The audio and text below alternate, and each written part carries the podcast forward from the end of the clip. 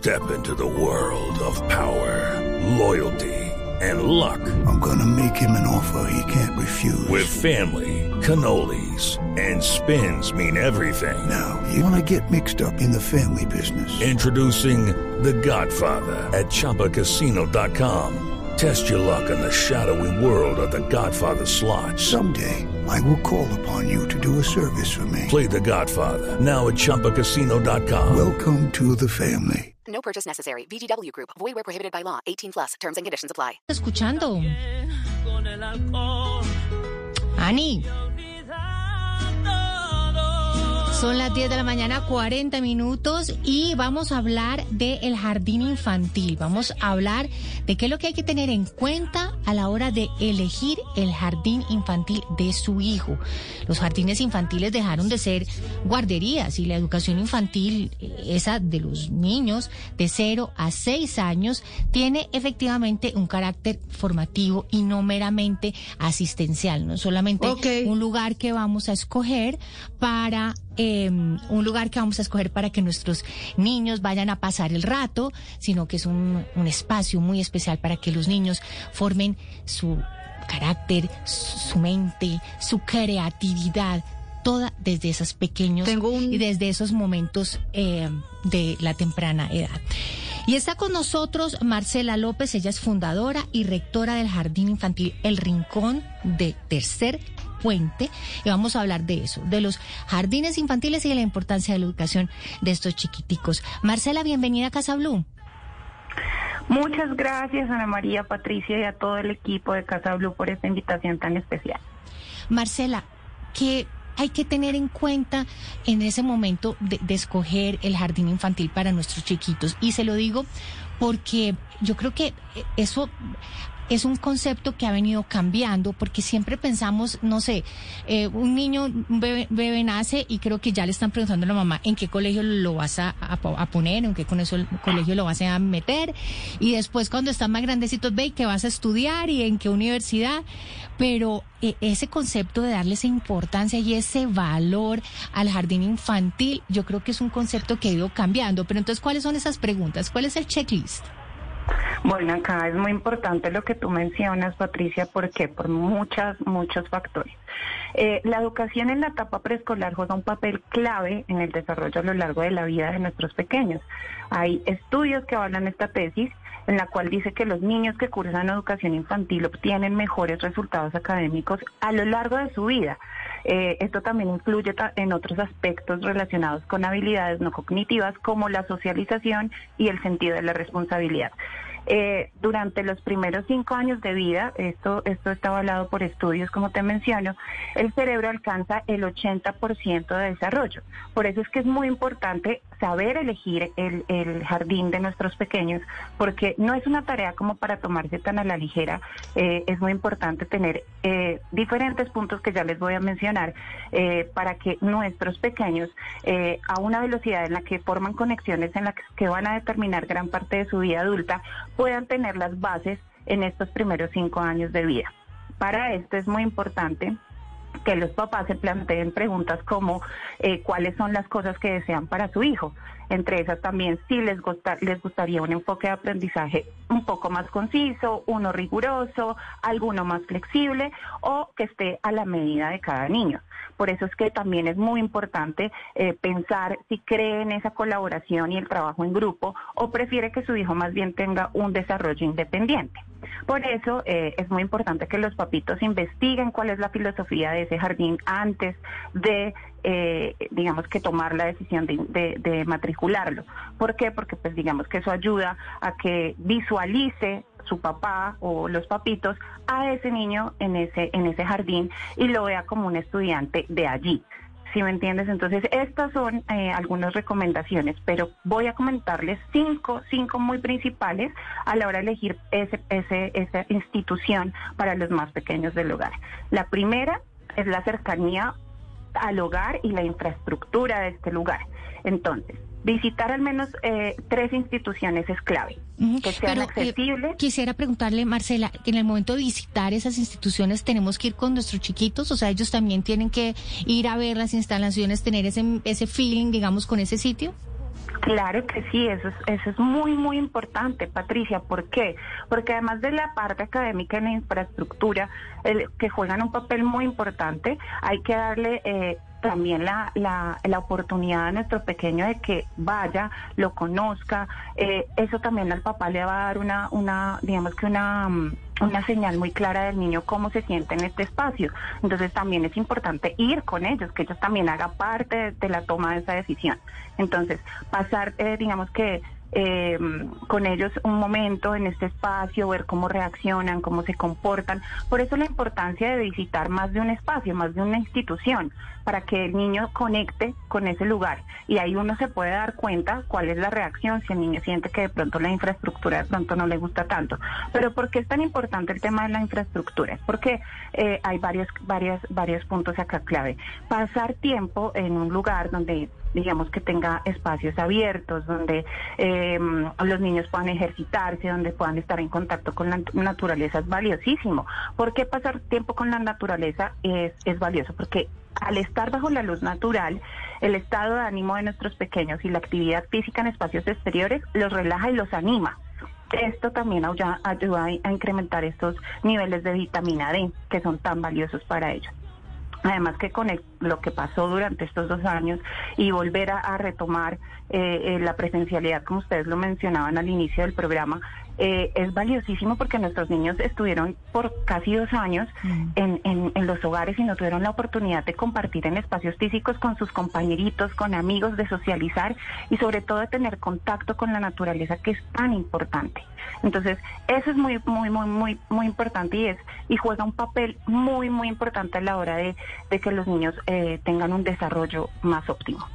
Y yo creo que pues también es importante en estos criterios el tema de la bioseguridad y, sobre todo, no sé si esa población esté ya casi toda eh, eh, vacunada o, cómo funciona ese tema de, las vacunas en esos chiquiticos de, jardín y cómo o cuáles son esas medidas, porque si bien eh, tenemos que tener pues mucho, mucho cuidado, estos niños llevan dos años prácticamente encerrados en sus casas. Bueno, acá es muy importante lo que tú mencionas y hoy este es un criterio que debe ser priorizado por todos los padres para cualquier tipo de educación. Entonces, la presencialidad se rige estrictamente por un protocolo de, de, bioseguridad que les va a enseñar a ellos sobre el autocuidado y esto inicia en el jardín. Es muy importante que los niños desde esta primera etapa entiendan la importancia del lavado periódico de manos, el uso de tapabocas de pronto si tienen algún resfriado. Esto nos ha ayudado también a, mejorar como esos, esos, esos cuidados de, los niños y, y, el, y, educarlos sobre todo. Ahora pues digamos que con el tema de las vacunas ya eh, en niños mayores de tres años es valiosísimo y muy importante que los niños estén vacunados antes de ingresar a, a los jardines, porque pues esto minimiza eh, la, la, digamos que el, el, el, tema de poder contagiarse. Sin embargo, pues algunos jardines ya han estado en presencialidad como nosotros que ya estuvimos en presencialidad todo el año sin ningún caso de COVID en, en, nuestro, en nuestros alumnos. Entonces, ¿esto por qué? Porque enseñamos a nuestros niños desde el primer momento a tener ese lavado de manos, a cuidarse, al uso correcto del tapabocas, etcétera. Entonces, además vinculamos también esto con el tema de, la, de, de, las actividades al aire libre para mantener esos protocolos de distanciamiento. Mm, Marcela, pero estos chiquiticos, estos chiquiticos yo creo que es increíble. Yo lo veo por mis sobrinos que son chiquitos, que tienen cinco añitos, siete añitos, y ellos, el tema del tapabocas, ellos lo dominan perfecto, el tema de lavarse las manos ya está como metido en el ADN de ellos, es increíble. Claro, porque es que ellos absorben mucho más rápido la información que nosotros, se adaptan mucho más rápido, precisamente por lo que mencionamos. O sea, los niños en las primeras etapas de, de su vida es cuando más receptivos están y su cerebro está mucho más activo, por ende ellos es como si ya tuvieran el chip igual que con la tecnología. Ellos ya vienen con eso y es como que cualquier cosa que tú le digas eh, eh, lo, lo, toman muy, muy rápido y lo aprenden muy, muy rápido. A ellos les es más fácil adaptarse a estas situaciones. Entonces, eh, con ellos, por eso es que hay que mantener ese protocolo, no solo en las instituciones, sino también en las casas, ¿no? Eh, que los papás refuercen esto en, casa, porque no hacemos nada desde las instituciones enseñándoles, pero si no hay un refuerzo en casa, eh, digamos que ellos, ellos van a sentir que no hay una coherencia en, en todo este aspecto. Entonces es valiosísimo que los papás hagan ese trabajo también. Marcela, yo sigo insistiendo en lo que preguntaba Patricia. Es importante llevar el niño a la institución. Muchas veces uno le pregunta a las amigas si no, este es el mejor jardín. Yo creo que hay dos cosas muy importantes ahí. Conocer al hijo, porque hay jardines que son mucho más exigentes. ¿Y para qué voy a llevar yo a mi hija a someterla a un jardín de una gran exigencia cuando yo sé que ella se va mucho más por el lado artístico? Entonces, podríamos contemplar la posibilidad de que yo le pregunto a mi amiga, meto a mi hija a ese jardín y ella empieza a decirme todos los días que no se siente cómoda. Se vale que yo diga, no, voy a buscar otro jardín y la saco porque muchas mamás dicen, no, es que este es el mejor y mi hija se tiene que quedar ahí, tiene que aprender ahí, tiene que aguantarse. No todos los niños son para todas las instituciones. Ana María, es un punto muy valioso lo que acabas de mencionar. No porque a nosotros nos sugieran, sí es importante que en la investigación que vamos a hacer eh, del jardín, consultemos con otros padres y nos cuenten su experiencia. Pero pues a raíz de eso, eso no quiere decir que eso tenga que ser una camisa de fuerza para mantener a mi hijo o mi hija ahí en ese jardín.